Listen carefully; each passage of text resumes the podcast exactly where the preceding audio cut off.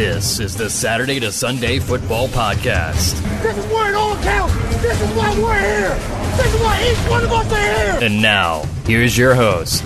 Welcome back to another edition of the Saturday to Sunday Football Podcast. I am Paul Perticchese, and I am really excited to be joined by special guest Kyle Yates of the Fantasy Pros Podcast. Kyle, I know I've been privileged to be on the Fantasy Pros Football Podcast a couple times. I am really excited to have you on mine this evening. How are you doing today? I'm doing great, man. It is so nice to be podcasting again. We hit the end of the regular season and then we just, you know, just dropped off. We took a break, right? We said, all right, we need to catch our breath.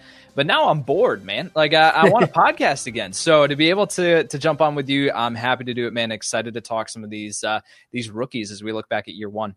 Yeah, absolutely. So before we dig into kind of recapping the rookies from this first uh, from their first year in the NFL, we'd be remiss if we didn't even at least mention the national championship game was played this Monday night. So many big names on both sides there for Alabama, for Ohio State. Any quick thoughts in terms of big picture, what you think of Justin Fields or Najee Harris, Devonta Smith. I mean, those guys are going to go early in the NFL draft, go early in dynasty rookie drafts, and then some guys on the peripheral like Mac Jones, if you maybe think he's worthy of a first round pick, and then even, you know, guys like Chris Olave are going to be names that we're talking about. Any thoughts on some of these guys from the national title game?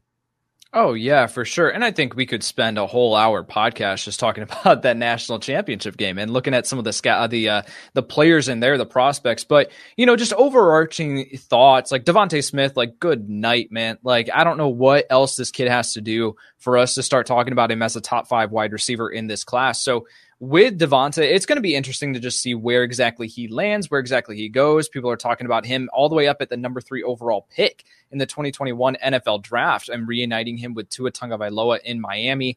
I don't know if I'm there yet. I think that I, I'm still going to have Ja'Marr Chase ranked above him, but yet that is not to say that Devonta Smith is doing some special things on the football field and that he's going to do that again in the NFL. Najee Harris, I don't know how you see his performances over the past couple weeks and say that he isn't RB1 in this class too. So I think Harris is a three down back. He's a prototypical three down back. He can bring uh, some size to the position, speed, and uh, versatility, obviously, with his receiving ability. So yeah, he's someone that's just going to be special in the NFL. And I think that he is going to be pushing for the number one overall pick in dynasty rookie drafts. You know, we typically see the running backs be elevated there. And especially in a class that doesn't have a ton of top tier talent at the running back position, Harris is going to go pretty high. Uh, as far as the other names you mentioned, I mean, Justin Fields, I think, you know, we he wasn't at 100%. If he had come out here and he had thrown for 400 t- uh, yards and five touchdowns or whatever, I think we would have a much more closer conversation about what to do with that number one overall pick in the NFL draft. Alas, he didn't do that. He wasn't at 100%. So I think that he is still solidified for me into that QB2, QB3 conversation in this class. I think that he's going to be a very, very good pro and uh, has a bright future ahead of him. Mac Jones is an interesting one. Uh, I think that I have not sat down yet uh, and evaluated him from a tape perspective, but just from what I saw, obviously very similar to what Tua Tagovailoa brought to Miami last year, right? Where or brought to Alabama last year, we're just getting the ball out, right? Getting the ball out into the playmaker's hands, and he thrives on that. So if you have the the playmakers and the weapons around him in the NFL, he can be a solid, solid uh, quarterback. But yet, I think that if you try to turn him into something where it's like carry this offense all by yourself, I don't know if he's going to be able to do that. But again, I have yet to sit down and fully evaluate him uh, that was just kind of snapshots. So yeah, I mean, it was a fun game. Alabama just continues to dominate in college football. It's ridiculous, and uh, I mean, the recruiting class that they had from several years ago, and now looking at the recruiting class that they just brought in, looks like it could be even better. So it's just ridiculous, man. They just continue to dominate in college football.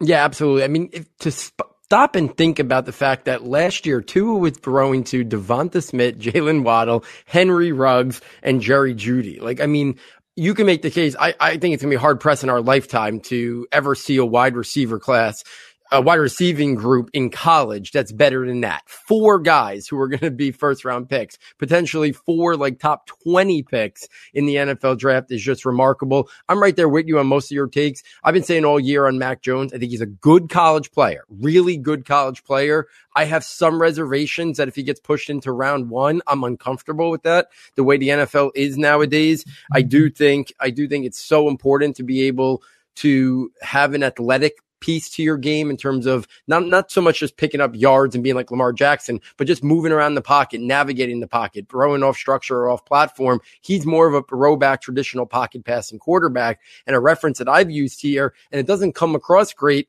but you know, Mason Rudolph hasn't been successful in the NFL but he was a very good, successful college quarterback at Oklahoma State. Yeah. He got the ball out to his playmakers. James Washington was one of them. He had other guys there too, and he put up really excellent stats. He was a day two guy all along. You know, the Steelers took him. We're hoping that he groomed into it.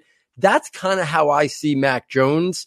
So yeah, the Mason Rudolph comp, when you talk about how much Rudolph has not had success at the NFL level, comes across as bad. But once upon a time, people thought Rudolph was a rock solid day two quarterback prospect. And I think that's kind of the world that I feel comfortable kind of putting Mac Jones in, in terms of projecting to the next level. Devonta Smith, Ja'Marr Chase, I think it's now a toss up. And it's remarkable because before the year, I think people probably had Rashod Bateman ahead of Devonta Smith, Jaylen right. Waddle because of the speed factor, probably ahead of Devonta Smith, you know, maybe Rondale Moore out of Purdue ahead. And now Devonta Smith has leapfrogged all of them. At this point now, I think it's a, a two man race uh, for, for the top wide receiver. And it's Ja'Marr Chase. It's, you know, uh, Devonta Smith. I think both of them have a legitimate chance to go in the top 10 or top 12 picks in the NFL draft. I understand it's a, it's something that needs to be talked about in terms of his weight, his his frame, but let's not focus too much on that. I think he's an outlier. I think on the broadcast or recently somewhere I heard people saying Marvin Harrison. I think that's a really good comparison, you know, for his size and frame and how he wins. I think he's a special player. I agree with you. Najee Harris has jumped over Travis Etienne for me is my RB one because I do think he's more of a three down back. Uh, Travis Etienne is is a little bit you know lacking in terms of the passing game. I think he's okay in terms of checkdowns. He showed some improvement in terms of his hands, but I think Najee is a little bit more of a complete back. I do think both of them gone probably within the top forty picks of the NFL draft. Uh, you know, and then Justin Fields uh, here at Saturday Sunday, we think he's closer to Trevor Lawrence than Zach Wilson is to him. It sounds like maybe the NFL thinks that a little differently, and they think it's more Lawrence by himself, and then legitimate toss up between Fields and Zach Wilson. And I do think, uh, correct me if I'm wrong. Was it was it you from Fantasy Pros who tweeted out about Trey Lance? And that would be me. Yep. Okay. Because we are, we, I am big fans of Trey Lance. I think the comparison should be more Trey Lance, Zach Wilson. And for me, Justin Fields is locked in at the number two spot. And I think there's a legitimate uh, discussion about who's quarterback three. And if Trey Lance played this whole year, I think he right. might be in that mix. Yep.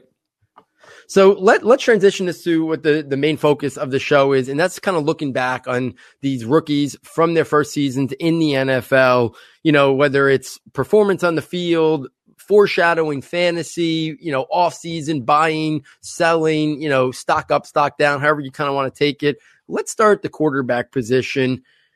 I don't think anybody envisioned the scenario in last summer or after last year's NFL draft that if we fast forward one NFL season, that we would be looking at this quarterback class and potentially say going into the offseason, Tua would be number four of the quarterback prospects. But I think it's legitimately the way that I rank it. And I understand anybody who has it ranked like that. I think some people you know, based on their love of Tua's talent, it maybe still has them ahead of, you know, Burrow, Herbert, or, or Hurts. So I'm interested to kind of see how you kind of look at these guys, their rookie years, kind of foreshadowing moving into the offseason and year two, what you kind of make out of this quarterback class, because there's a lot of intrigue with these guys.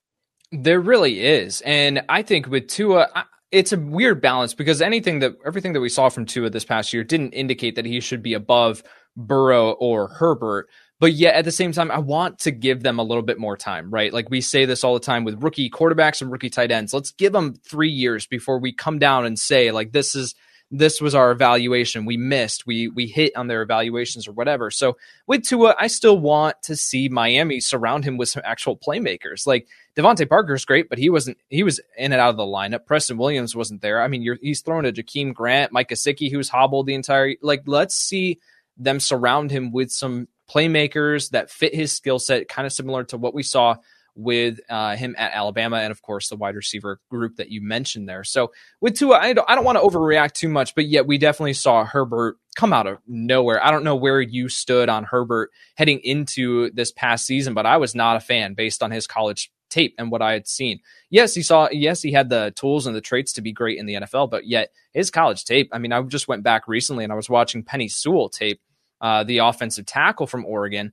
and I was watching Herbert and knowing now what I know about Herbert, I was just shocked. I was like, this doesn't even look like the same quarterback. So Herbert has definitely ascended. It's a conversation of where you want to put him as far as one or two. I'm still going to go with my pre draft evaluations and lean into the grade that I gave with Burrow. Everything that I saw from Burrow in, uh, before the injury led me to believe that he's still going to be an excellent quarterback in the NFL for a long time. And Herbert, too. Herbert's right behind him, though. Uh, with Hurts, it's an interesting uh, conversation again because what does Philadelphia do? Do they go into this next season now after firing Doug Pederson, which I believe that there were some reports that said like the rift was between Carson Wentz and Doug Pederson. Well, looking at Wentz's contract, you can't get out of it. Like he is, you have to make it work with Carson Wentz. And so with Hurts, he played well in some spots. It was more of a backyard football type of game rather than a refined NFL quarterback. And so that's concerning moving forward. I think he's still going to be the backup in Philadelphia next year. I think they are going to find a way to make it work with Carson Wentz. So he he lands probably at four for me in this class. I'll put Tua at three, but then Herbert and Burrow above him in uh, at two and one respectively. Yeah, I mean, I think you're spot on there with if Wentz is back in Philadelphia, then I don't even think it's a conversation, right? Then obviously Tua, he's going to be a starter next year. I mean, obviously there were some whispers about maybe a blockbuster right. Deshaun Watson, uh, you know, for Tua swap. I think that's a little bit more fantasy than, than real life, but who knows? Uh, you know, that obviously would have major ramifications, you know, in terms of fantasy and the NFL but yeah, if, if Wentz is still there, then obviously Jalen Hurts is a backup. If he is the starter, I think that's where it gets really interesting because we know he has that running capability. We know how much weight that carries in fantasy football. Uh, so that, that would be an interesting one. And yeah, I had Burrow ahead of Herbert for sure before the pre-draft. What Herbert's done in the NFL has been unlike anything they asked him to do in college. So it might have been right. that they just didn't maximize his skill set. I don't think they realized or they just didn't want to play a, a, type of brand that pushed the ball vertically down the field at Oregon and they didn't really maximize his skill set. And then once he got to, you know, Los Angeles, they realized what they had in him. Maybe they even saw it in the pre-draft process a little bit, what he could be but he he's been leaps and bounds better. I thought he warranted a first round pick. I thought he was maybe, you know, I thought Tua should have been taken ahead of him. I thought, you know, there was all that talk that they were okay with whoever they got. And, you know, in, in the long run, it looks like they might be right on that. I do think it's a legitimate question though about him and Burrow just because of how good we saw him and more running capabilities. I think they both have good pieces uh, and hopefully good offenses built around them if they can protect both of them. Need upgrades on the offensive line. So I think I think it's interesting between them. But you're kind of right. I think Burrow the pre-draft eval still favored Burrow for me. So, you know, in that regards, I think, you know, if we don't take into account too much the injury factor, I can understand having Burrow at one. If we take that into account, maybe, you know, Herbert being ahead of him, I understand that as well. But, you know, it's rare we have this many quarterbacks to talk about and guys who are fantasy viable right from, right from the get go. You know, Burrow, right. you know, Herbert, and even down the stretch, like you said, Jalen Hurts had some very fantasy viability in, in all types of leagues, you know, from daily to dynasty to redraft as well. Let, us uh, spin this over to the running backs because that's another really interesting conversation. You know, obviously after the the NFL draft, but before the NFL draft, I should say, most people had a consensus top five after the NFL draft, I think everybody had a consensus top five in, in, in, in, some order. It was everyone had a different order. Most people had Clyde Edwards Helaire at number one. A lot of people had Jonathan Taylor two, J.K. Dobbin three, you know, and then D'Andre Swift four, you know, and then Cam Akers five. That was, that was more of the generic order, uh, after the draft in most rookie drafts. But, you know, now we're full year in. I think two more names got to be added to that mix. One is Antonio Gibson he looked fantastic at times running the ball, and they didn't even really maximize, I think, his best skill set, which is getting him the ball as a receiver. You know, as he played a lot of receiver in college, and I think he's very raw to the running back position with a lot of upside. And then James Robinson, who I keep keep ad- I keep pushing on here that should be a sell high and maybe I'm going to look really foolish if they don't bring anybody in and, and they get Trevor Lawrence and their offense, you know, jumps leaps and bounds. And maybe this guy's here to stay as a top 15 back. So I think these seven guys are, are fascinating. How do you kind of look at it moving ahead into this offseason? Is there one or two names that you think you would sell maybe on the high level? And is there one or two that you would maybe be looking to buy? Are you concerned about Clyde Edwards Helaire and, and what we saw, or because he's still attached to that KC offense, you're willing to have, you know, some patience there? Yeah, uh, it's really interesting. So as far as a sell high, I'm I'm with you a little bit in James Robinson. Now I'm kind of in between, and I know that that's kind of like the coward's way of answering this, but like with James Robinson, I've told people on the Fantasy Pros Football Podcast, I'm like, just wait, just hold him because you don't know unless you get a ridiculous offer for James Robinson. There's a wide range of outcomes here with Robinson heading into 2021? Do we see the Jacksonville Jaguars with all of their cap space? Like, we have to talk about that. Not just their amount of draft picks that they have, but also the cap space where they can look at the running back position. We can say, we can upgrade this. Like, Aaron Jones is going to be a free agent. What's to prevent Aaron Jones, them from throwing significant money at Aaron Jones, front loading the contract and saying, come play here for a couple years, right? Like, at that point, James Robinson becomes irrelevant. I fully expect them to add someone at some point, right? Whether it is a complementary piece, whether it is someone to fully take over that job. There, I expect Jacksonville to add someone, and James Robinson's value was just pure volume, right? Like volume is king. And so with James Robinson, I think that I'm willing to hold him right now because what happens if they don't? What happens if they don't add anyone and they upgrade every other position? with the cap space, with the quarterback, with Trevor Lawrence, then this offense, I mean, James Robinson could be a league winner in 2021. So I think that unless you can get a ridiculous offer for Robinson, I'm kind of playing a little bit, uh, I'm playing it safe here a little bit and saying, like, let's just hold on to him right now because he does have such a wide range of outcomes. Let me jump in for one second there about James Robinson. Is there a, and it could be ballpark, I'm putting you on the spot. Is there a pick you know, most, most dynasty rookie drafts now have been set in terms of the order. Is there right. a spot where you would say, I'd pull the trigger and take my chances? Is it top five definite? Is it five to 10? Would you trade him for any first round pick at this point? Like, is there somewhere in your mind where you say, okay, that's a good enough offer that I'm willing to pull the trigger? If it's not that, then I'll just hold out and kind of wait and see what happens. Yeah, that's such a good question. I think it would have to be top five for me, and I think it might even have to push into top three because when we talk about the running, what are, who are you going to replace him with, right? So with the running backs that are coming in of Najee Harris, Travis Etienne, and Javonte Williams, those are kind of the guys that are at the top. You have some other guys who could factor in of Michael Carter, uh, teammate of Javonte Williams at UNC, or um, I just did a complete Trey Sermon. Trey Sermon. Like there are some other names that uh oh Kenneth Gainwell at Memphis too. Like those are the names that I think you could make a case that they could make an impact in the NFL, but Najee Harris, Travis Etienne, or Javonte Williams, you know that they're going to get a significant. They're going to land in a spot that's going to give them significant work. And so at that point, if I am not going to be able to get a guarantee of one of those three players, it's going to be hard for me to say, okay, I'll get Kenneth Gainwell, but he's going to be in a rotational backfield or something like that, right? Like at that point, the value doesn't play out. So, top five, that's the conversation for me to sell James Robinson, maybe even top three.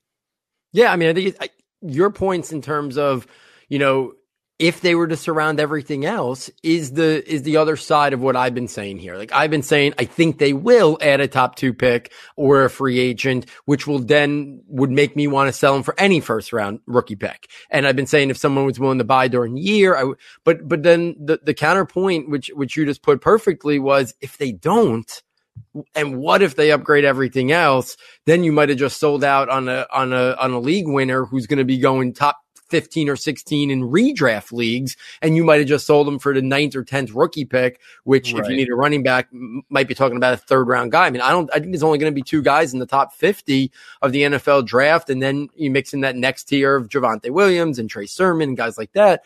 But who's to know? Like th- they can end up in situations kind of like Zach Moss and Devin Singletary. Like, and then obviously you would prefer to have James Robinson. So he's a really interesting one. What about, what about the, at the top going into the offseason? And how would you rank the, the rookies in terms of who would be your top three that you would be most interested, you know, or, or just in general, not even interested in buying, who would be your top three rookie running backs going into year two? Would it be Jonathan Taylor, still Clyde Edwards Helaire, and J.K. Dobbins? Would you fit in any of these other guys ahead of them?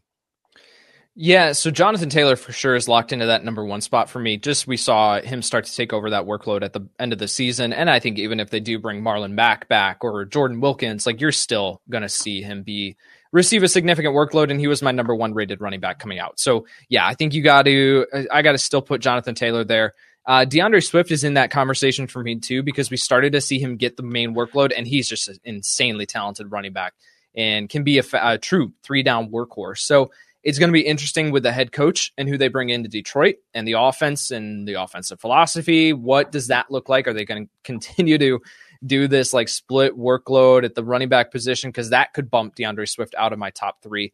But J.K. Dobbins, uh, heading into next year, I think he's got to be in that conversation as well. So that would probably be the top three right now. And then, but man, it's so hard to leave someone like Clyde Edwards-Helaire out of that top three. I mean, Antonio Gibson. Uh, we talked about James Robinson, Cam Akers, like the workload that Akers saw towards the end of the season. It'd be very difficult for me to put them outside that top three. But I just think these guys are going to be just difference makers down the stretch uh, heading into next season. Yeah, I mean, I think I think you're right. Jonathan Taylor was a guy that, as the year went on, he continued to move up my dynasty, you know, uh, running back rankings in terms of, you know, I had some concerns that he was maybe going to morph into a little bit Leonard Fournette esque and be very touchdown dependent. I think I think that's going to slowly start going by the wayside because you know he started to improve his vision as the year went on. I think I think he obviously is even more athletic than a guy like Leonard Fournette. So I think he needs to be at top. The the Clyde Edwards-Helaire one is so tough because Andy Reid just seems like he loves having a secondary piece in that backfield. So yeah, you're attached to Patrick Mahomes, but as good as that is to be attached to Patrick Mahomes, it also has its negatives, right? And the negatives are they throw the ball all the time because that works, you right. know, a lot of the time to have that good of a, a passing team, you know, and that great, uh, you know, all time elite quarterback type player, you know, in that offense. So I think you can make the case that you could slide him down behind these other guys. We saw Cam Akers, you know, we know the Rams. I think Sean McVay knows what Jared Goff is and isn't. So I think he realizes that Cam Akers and the run game might be, you know, his breadwinner moving forward for the next couple years. D'Andre Swift was my number one back after just on film eval last year. Obviously, after pick, being picked by the Lions, he wasn't that way, you know, post draft, but on talent alone, him and J.K. Dobbins were my two favorite on talent alone, followed third by Jonathan Taylor. You really can make a case for like any of these guys really, you know, you can make a strong case for anyone. I think Jonathan Taylor should be one. And then you can go a lot of ways ranking it two for six and even two for seven if you throw James Robinson to the mix. You know, going back to what we were talking about before with draft picks, I got to be honest with you. If you need a running back and you know your league, if you, if you know your league enough to think that Najee Harris, Travis Etienne are going one, two, I'd almost be willing to offer any other rookie pick for any of these guys if you need a running back. If you're like, I'm really stacked at the wide receiver position, I need a running back, go aggressively make an offer for J.K. Dobbins. Maybe his owner's a little frustrated by Baltimore and maybe thinking they're going to have a two man backfield or Cam Akers and Darrell Henderson or, you know, whatever, the unknown about Detroit. I would, I would aggressively try to go get any of those guys for a first round pick if you need a running back you know, provided it's not the first or second pick and maybe, you know, you're more intrigued by Travis Etienne or Najee Harris. So yeah, so those guys really stand out alone. Is there anybody else that if you were going to take a flyer on, get on a cheap trade, stash them on your on your dynasty roster. You know, obviously the next guys that are well known are, are Zach Moss, AJ Dillon, Ke'Shawn Vaughn, you know, Anthony McFarland, you know, down the line, you know, guys like that. Is you know, Eno Benjamin is a real sleeper if Kenyan Drake was to leave because Chase Edmonds is really not a full time, you know, three down back. Is there one or two under the radar guys that you'd be intrigued with buying early in the offseason and kind of holding and, and maybe things break right and they become a more integral part of the offense?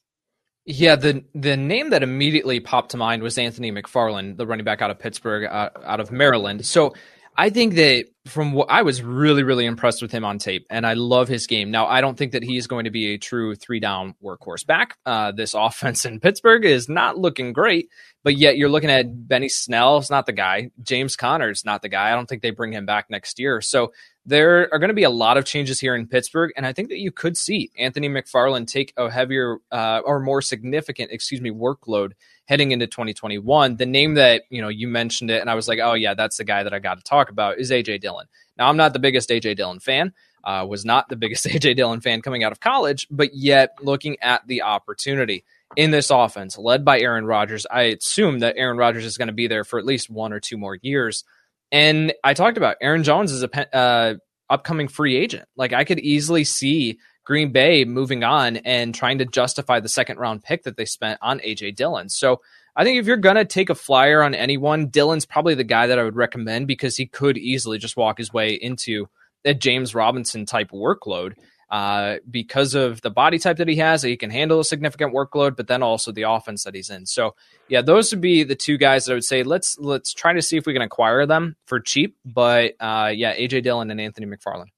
Yeah, I think I agree with you. After those top seven guys we talked about earlier, I think those are the two most intriguing. I think Zach Moss is okay. I didn't love him coming out of college. Some people were really big fans of him. The problem with Zach Moss is Devin Singletary is a solid functional back as well. And just like the, the years where Cam Newton was such an impact inside the five yard line, running the ball for Carolina, that's Josh Allen. So, you know, Devin Singletary and Zach Moss split the workload. I don't think anyone's really to, you know, push to be the lead, lead guy there in like a 65 35 or 70 30. They both are probably adequate, you know, in terms of catching passes. Obviously, Zach Moss profiles a little bit better than Devin Singletary, maybe inside the 10 yard line, but Josh Allen is still so many of those touchdowns that, you know, I, I think they're like okay RB three, four types in like a dynasty setting, not guys that, you know, I want to have as my top two or top three running backs. I think Dillon would be the guy that's most intriguing because of the offense, like you talked about. So I think those are the guys. And you're right. They might look at say, you know what, we're not going to give Aaron Jones that monster contract that he's probably going to get from somebody who's got a lot of cap space and needs to spend it.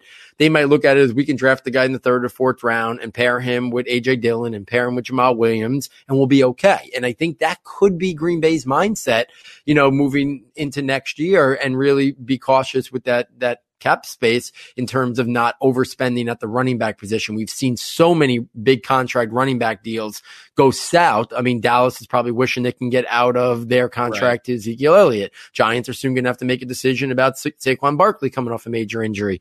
You know, we've seen obviously the Todd Gurley is the worst of the bunch in terms of what that did. So it can be really interesting to kind of see what Green Bay does there in terms of that and the impact it has on a young player like AJ Dillon. Let's transition this to the pass catchers and let's start with the one that doesn't warrant much conversation, but we'll get that out of the way first and then we'll end, we'll end the episode talking wide receivers, which eh, be a lot more in depth. No tight ends this year really had much of an impact from the rookie class. Obviously, on the back stretch of the season, we saw Cole Kmet be a little bit of a factor in, in fantasy football you know, I think people are excited by the the thought of Adam Trautman and in that Sean Payton offense. We'll see. He was a third round pick from a small school.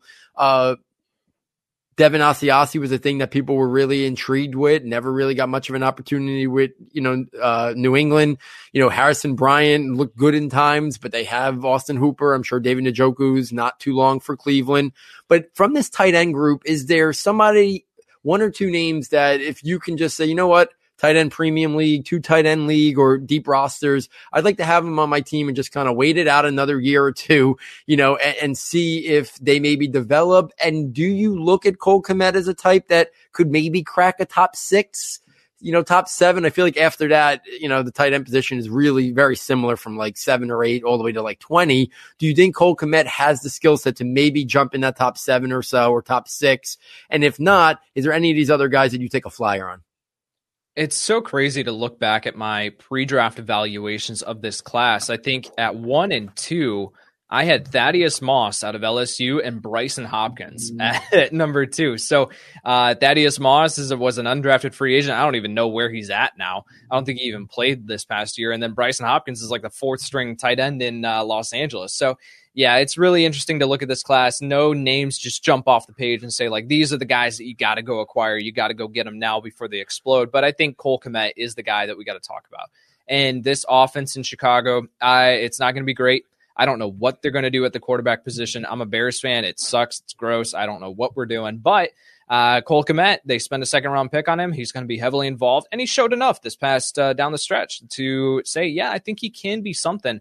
Now, do I think he's going to jump into, like you said, the top six, top seven conversation? I don't personally. Uh, but when you do look at the tight end position, you say, I just want someone who's not going to give me zero any given week. I think that Cole Kmet can be the guy that you can go out and acquire. I talked about him a few weeks ago. Uh, well, more than a few weeks ago. I talked about him right before I think the start of the fantasy football playoffs and said, in your dynasty league, go get Cole Kmet because super cheap. And I think that you can actually find him on the waiver wire in a lot of dynasty leagues at that point. So who knows? He might still be there in your uh, dynasty league on the waiver wire. I think you can go get him. And I think that he can be someone that you can plug in if you're in a pinch or just a nice depth piece. But I don't think that he's going to be someone who mm-hmm. you can look back on next year and say, hey, we, you know, we should have been talking about Cole Kmet as a top six option at the tight end position.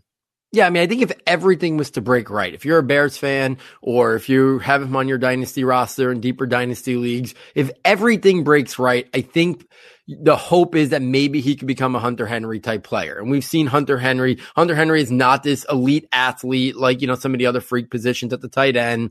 He's not a top of the line route runner, but he's a really good player. He's a two way tight end. And I think that's probably what they envisioned Cole Kmet when they drafted him is he could be a guy similar to a Hunter Henry type player. So I think Bear fans, that's what the hope is for him and, and for fantasy players, same thing. Like if, if he becomes Hunter Henry and he lives in that six to eight world or, you know, seven to nine world, I think you're probably pretty excited. Uh, I'm I'm a little intrigued still by Adam Trautman. He'd be the guy that, especially if Jared Cook ends up staying around one more year, I'm not sure he will, especially if Drew Brees moves on. Uh, Trautman would be the guy who would be intriguing there. Again, if Taysom Hill's the quarterback, I think all those secondary pieces after you know Michael Thomas are a little bit suspect, and even you know intrigued to, to see what happens with Alvin Kamara's value in terms of how little we saw him uh, involved right. in the passing game. So there's a lot of layers there with the Saints, you know, based on whether or not Brees is there. So interesting. Not a lot to talk about. The, the upcoming tight end class will definitely give us more to talk about with Kyle Pitts, Pat Freiermuth, Brevin Jordan. Uh, so this year's rookie class will be a lot more exciting to talk about pre-draft and then post-draft as well. At usually a position that takes some time, but some of these guys might be able to make an impact sooner than we're used to uh, for next year's season. So let's let's take this to the wide receiver position.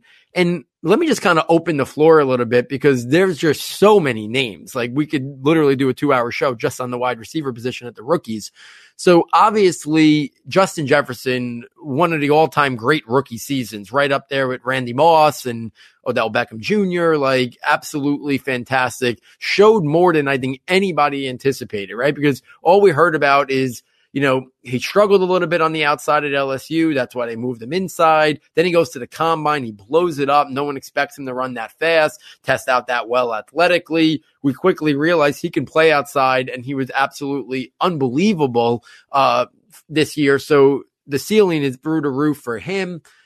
So if you, you could share some thoughts on him and just maybe how high, you know, you would even value him in just general dynasty, you know, wide receiver rankings going into year two for him. But after that, I think it's a legitimate conversation of, of how to rank the next handful of guys, right? Do you still, you know, hold on to pre-draft evals, which probably would put guys like CeeDee Lamb and Jerry Jeudy next? You know, do we use this year as a way to look at it and say, you know, Tee Higgins, who I was a big fan of. A lot of people were down on going into uh, his first season, thinking that you know maybe he would have st- difficulty separating. I think we try to clump everybody together and think that all guys who are like him are going to be Laquan Treadwell and, and struggle, and that's right, not the case. Right. You know, Tee Higgins, you know, very elite at the catch point. I think he showed he translates.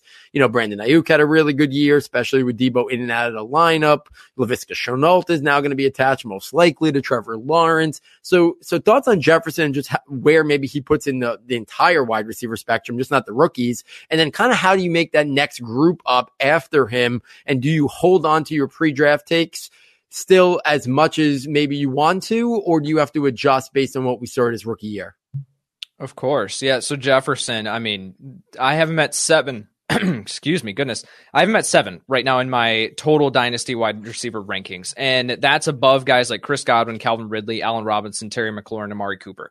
Like this, this guy is for real. And I talked about him recently on our podcast and said, like, if I have Jefferson, I don't know if I'm moving him. Like, uh, no matter what offer I get, I don't unless it's something ridiculous, right? But like I just don't I don't know if I'm moving Justin Jefferson. And that's the type of talent he is. I was a big believer in him. I have I had him as my number 3 wide receiver on a tape perspective, uh, right behind Jerry Jeudy and Henry Ruggs. So I think Jefferson just moving forward the the sky is the limit. You talked about it. The ceiling is through the roof. And I think that this guy is just someone who man, we just need to be talking about as a top 10 dynasty asset and someone that I don't know if I'd be willing to move off of. After that, you are right. It gets very interesting. And I think that de- depending on who you talk to, it's going to get, you're going to get a different order of these guys. But I think CeeDee Lamb is the next guy up for me.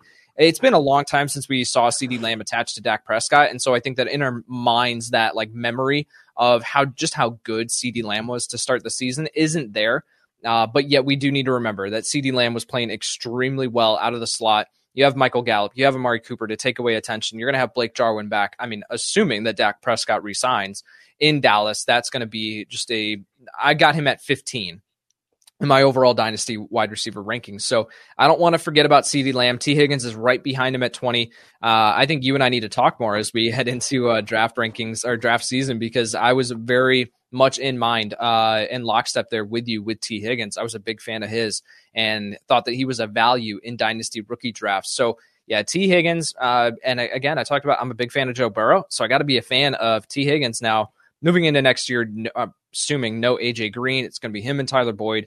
I'm assuming that they'll add someone else to be a complement in that wide receiver room, but Higgins, just a uh, just I've got him at 20, so very very high in my rankings and a very, very high ceiling. And then after that, I, am still going to hold on hope to Jerry Jeudy. Now, the I think with Jeudy, there's a combination of factors here. I, the quarterback play in Denver with Drew Lock and Brett Rypien and whoever else they had suiting up, it, it wasn't great. Uh, and I think that that directly impacted Jerry Jeudy, of course. And so, and if they do take a quarterback in the 2021 NFL draft class if they do end up signing a someone else in free agency like I think that that's a situation where we can look at Jerry Jeudy and say, okay, this is an upgrade. He's going to skyrocket back up my dynasty rankings. He's just kind of in limbo, right? Where it wasn't a great season, but I don't want to overreact and just completely plummet him. But outside of that, man, it's a very, very deep wide receiver class. And there are some guys that still have to prove it. Henry Ruggs, Jalen Reagor. I mean, Brandon Aiyuk proved it, but he's got some quarterback situation, Deebo Samuel, George Kittle back. Like what does his involvement in the offense look like when they're all healthy and back? So, but outside of that, yeah, you've got Jalen Reagor and Henry Ruggs, who are two pretty highly ranked guys. They've got to prove it heading into 2021. Yeah, I mean, we are very much in lockstep here because my my updated recent, you know, dynasty rookie rankings going into the offseason, Jefferson's one, CeeDee Lamb's two, Tee Higgins three. I definitely would have a tier break. You know, Jefferson his own tier, Lamb and Higgins in their next tier. Then I still have Jeudy Ford because he was my favorite on film. Uh, it'll be interesting though because it's like we talk about the upgrade at the quarterback position, but then you know Courtland Sutton could be back. So does that you know limit the amount of targets his way? KJ Hamler had some impressive moments this year, showing that you know big playability. So it's like okay, how many guys? You know, Noah Fant obviously an athletic freak tight end. So it's like okay, like do they have a quarterback that can take advantage of these guys? You know, but I, I'm still a believer. The drops to me were a very weird issue this year. Like that was not something that I thought was going to be an issue at the NFL NFL yeah, level. That wasn't that wasn't on his tape at all. No, not at all. So that's going to be really interesting. And then you brought it up. If there are two guys that I would be circling as my buy low targets right now, it would be Henry Ruggs and it would be more than even him, Jalen Reagor. And the news of Doug Pederson being fired and the potential uh, of Carson Wentz staying, I think actually makes Jalen Reagor even more intriguing because Jalen Hurts, like you said, was that little bit of that backyard style of play. You know, like that was going to make me a little concerning. And this is a guy, you know, I took Jalen Reagor in some spots where I have a lot of regret in multiple instances. You know, the type of player I was looking for. I, I, took him over Justin Jefferson. In hindsight, couldn't have been more of a colossal disaster. But but well, I still hey, have it's okay. It's okay. An NFL team did it too. exactly, exactly. So you know, it's one of those things where I was looking for. I had my reservations about Jefferson and was he going to play the slot? I thought Adam Thielen, as he continued to age, was going to be best in the slot. So I, I, went for a guy who I thought had the capabilities to play on the outside, reminded me a ton of Brandin Cooks in the pre-draft process. So now I think Reagor and Henry Ruggs, you can get them significantly at a reduced rate compared to where their draft uh, pick was last year in rookie drafts. You know, Jalen Reagor was a universal, probably picked somewhere between 10th overall and 14th overall in most rookie drafts last year you might be able to get him for a mid to late second round rookie pick right now. I would make that investment every single day. Henry Ruggs, same thing. He was probably picked a little bit after in most rookie instances than, than Jalen Reagor. Same thing. You know, I would, I would take a stab on him. So both of those guys, they had lackluster rookie season. Some of it was injury based, some of it was per- performance based. Uh, and I think guys like Laviska Shenault and Brandon Aiyuk and Chase Claypool will definitely uh, warrant more attention and probably are ahead of those two guys we just talked about in most people's rankings. So I think it opens the buying window for a guy like Jalen Reagor and Henry Ruggs. Those would probably be my two value recommendations in terms of going to try to buy because I don't think any of them would cost you a first round pick or top half of a round two pick uh, in terms of dynasty rookie pick. So I'm glad you brought those two guys up because that's where I was kind of going next with this. Anybody after that group, whether Denzel Mims is a wild card, KJ Hamler, uh, Bryan Edwards, Gabriel Davis, Van Jefferson, Darnell Mooney, someone close to you there in Chicago, you know, Devin Duvernay, Quintez Cephus, if Marvin Jones moves on. Is there any of those guys that you're intrigued by? Mims probably is the most talented of the group, kind of stands a little bit alone there. Maybe not as much of a value as those other guys, but is any thoughts on Mims and maybe a new quarterback there with the Jets or any of those other guys as guys that you'd say, you know what, I'm going to try to get them on my team now. Kind of like we had the AJ Dillon conversation. Get them on my team right. now. And if the off season right, these guys could maybe emerge into a more significant role. Yeah, completely. I mean, I've got Denzel Mims, uh, the highest of this next group that you mentioned, right? So Mims with the potential upgrade at the quarterback position, but even if they do stick with Darnold, I think that that's a situation where Denzel Mims was raw coming in, right? Like he had, he shows some immense potential, but I think we could all say that he was pretty raw. So he needed that first year. Now he was in and out of the lineup, so he might need a little bit longer to progress, but I think Mims is a fine buy low candidate. Bryan Edwards, I was a big fan of his coming out, and I think that uh, he's going to just, it's going to depend on what they do with Nelson Agholor. Do they bring Agholor back for next year uh, in Las Vegas, or does Bryan Edwards ascend? And does he take a full time full time starting role? Because I think that he can succeed in that role as a possession receiver you know, Devin Duvernay is intriguing because they, I think they're going to move on from Willie Snead. I was a huge fan of Devin Duvernay and what he brought to the table. And I think that in a full time slot role, now it's not the best passing offense, right? But as far as volume, but yet Devin Duvernay can be that guy who can take just one or two passes and just take it to the house with his speed. So the other guy that I think is really intriguing is one that you mentioned, and I'm forgetting. Oh, Quintez Cephus. Um, Cephus is interesting because looking at Detroit, they have no other receivers under contract in 2021 other than Quintez Cephus and Geronimo Allison, who opted out this year. Kenny Golladay is a free agent. Marvin Jones is a free agent. Danny, Danny Amendola, Mohamed Sanu, like everyone. So it's going to depend on what the coaching staff does. But Cephus is someone who I picked up off of waivers in my main dynasty league back in like week 10 or 11 and because he wasn't doing anything, right? He wasn't be outside of just stepping in in a few spots, but he really wasn't doing anything, but yet I wanted to see like what this offense uh, offseason looks like in Detroit and do things break his way. Just like you said with AJ Dillon, do things break his way. I think he's someone you can get super, super cheap right now in dynasty leagues that could end up being a fantastic option, uh, like the wide receiver two in Detroit next year. Yeah, I, I, really, I'm a fan of Quintez Cephus. I remember when I came on the show with you guys last year after the combine. Obviously, he did not have a good combine, but I remember talking with you and, and your co-host Mike Tagliere about Cephus, who I know he's a fan of too. And we talked about how, yeah, take the combine 40 out of it. Like that's not his game. That's not how he wins. And, you know, there were, you know, a lot of people were intrigued by him. I know Matt Waldman was another one that really liked Quintez Cephus' game. So I think he's a great flyer right now to kind of see what happens with that Lions wide receiver group. And Duvernay, when you were talking about him, the name that kind of popped in my mind is even in an offense that isn't very pass happy, I don't see a scenario where he can't be a Curtis Samuel like player. Used in a variety of ways, used in the slot, used on those jet sweeps, those end arounds. You know, it's kind of how Texas used them, you know, is last year right. in college. So I think he could be like a Curtis Samuel type player. And we saw Samuel be fantasy viable this year, even as you know, you can make the case when McCaffrey was actually healthy, the fourth passing option, you know, but if not most of the season, the third guy there. So I think, I do think Duvernay is a guy that, again, won't cost you a lot him, Cephus, guys, get him on your roster, kind of wait and see how the offseason plays out. So, so much, so many guys there have really intrigued. This was one of the most, I think, one of the more remarkable years in terms of rookies making an impact in year one, which we thought might have been the opposite considering COVID and, and no offseason and no right. training camps really. Like, it's amazing how many receivers and running backs you know, and even quarterbacks had a significant impact even for fantasy redraft leagues, you know, even in addition to dynasty leagues. So, you know, kind of impressive. You know, like we said, tight end was the only one that really didn't, you know, make much of an impact, but that'll change most likely in this upcoming year. Kyle, thank you so much uh, for coming on the show. Greatly appreciate it.